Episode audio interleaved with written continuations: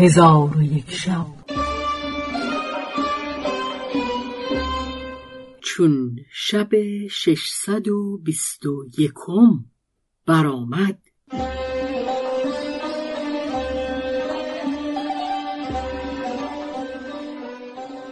گفت ای ملک جوانبخت خاج سرا بازگشت و بر کرسی بنشست و امیر عثمان و تابعان با حالت زبون بازگشته در پیشگاه ملک شمس و دوله به ایستادند و از آنچه روی داده بود ملک را بیاگاهانیدند و امیر عثمان به ملک گفت ای ملک جهان چون من به در قصر برسیدم خاج سرا را در کنار در به کرسی زرین نشسته یافتم که بسیار متکبر بود. چون مرا بدی به یک پهلو بیفتاد و مرا حقیر شمرد و از برای من برنخواست من با او سخن می گفتم و او به یک پهلو افتاده مرا پاسخ می‌داد. من در خشم شدم و دبوس برکشیده قصد او کردم. او دبوس از من بگرفت. مرا و جماعت مرا به آن دبوس بزد و جمعی را با خاک یکسان کرد. مرا طاقت مقاومت نماند و از پیش او بگریختم. ملک را از این سخن خشم افزون گشته گفت صد تن از دلیران روی بر وی گذارند. در حال صد تن روی به سوی خاج سرای کردند. چون خاج سرا را چشم به دیشان افتاده دبوس به کف گرفته به سوی ایشان برخاست و ایشان را همی زد تا اینکه از پیش او بگریختند و خادم بازگشته بر کرسی بنشست. و اما صد تن دلیران که از خادم گریخته بودند به سوی ملک بازگشتند و او را از حادثه آگاه کردند و گریختن خیشتن به ملک باز گفتند ملک گفت دویستن بروند. دویستن برفتند. شکست خورده با خاری و مزلت بازگشتند.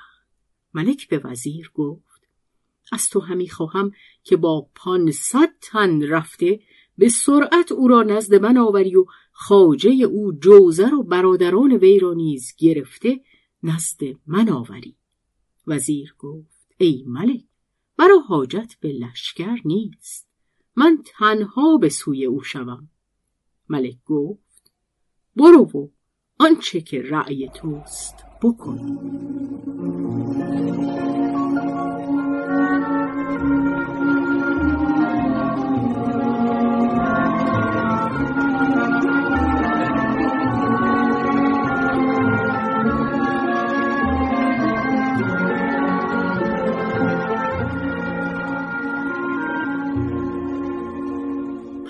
وزیر سلاح دور انداخته جامعه سپید در بر کرد و صبحی به دست گرفت و تنها همی رفت تا به قصر جوزر برسید خاج سرا را دید که به کرسی نشسته. پیش رفت و با ادب در پهلوی او بنشست و او را سلام داد.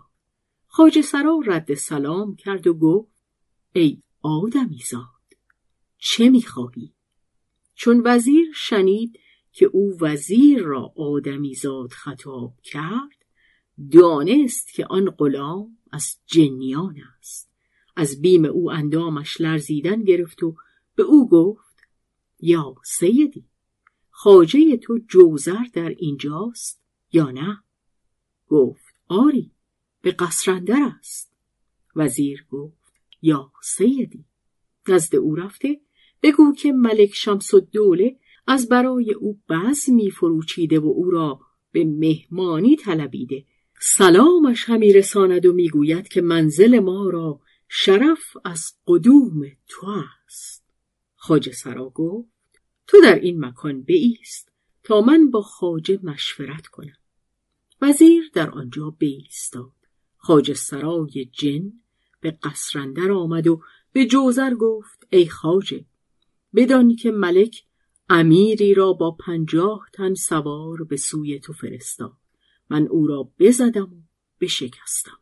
پس از آن صد تن بفرستاد.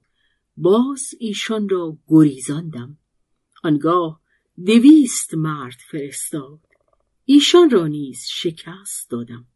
پس از آن وزیر را فرستاده تو را به مهمانی همی خواند. تو را جواب چیست؟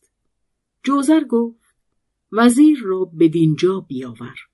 خاجه سرا از قصر به در آمد و وزیر را نزد جوزر برد. وزیر جوزر را از ملک بزرگتر یافت و از حسن بنای قصر حیران شد و خود را نسبت به جوزر بسیار پست دانست.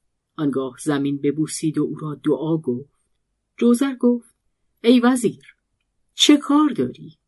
وزیر گفت یا سیدی ملک شمس و دوله دوستدار تو است. تو را سلام میرساند و بسی تو را مشتاق است. می فروچیده قصد مهمانی تو دارد. جوزر گفت چون دوستدار من است از من او را سلام برسان و بگو که او نزد من آید. وزیر همی خواست که بازگردد. جوزر خاتم به در آورده دست بر او بمالید و خاتم را بخواست و به او گفت حله ای از بهترین حله ها از بحر من بیاور. خادم حله فاخر بیاورد. جوزر به وزیر گفت این حله بپوش. وزیر حله بپوشید. جوزر گفت اکنون برو و ملک را از آنچه گفتم آگاه کن.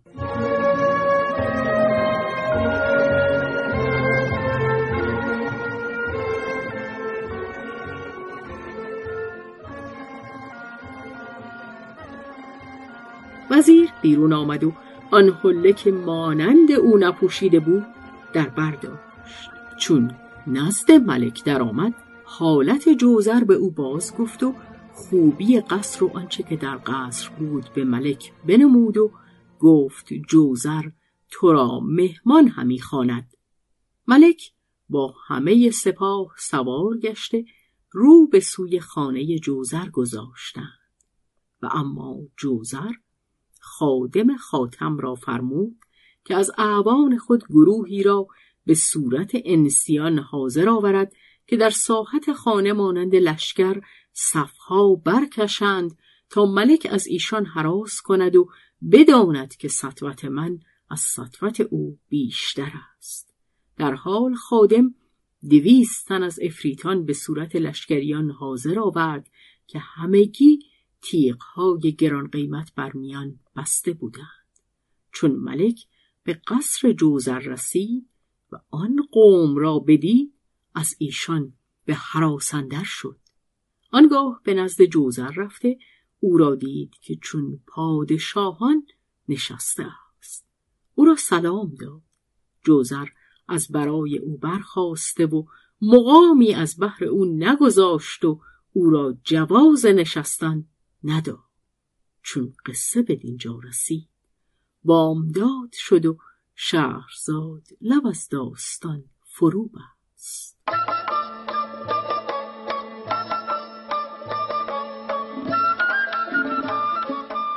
قصه گو شهرزاد فتوهی تنظیم مجتبا میرسمی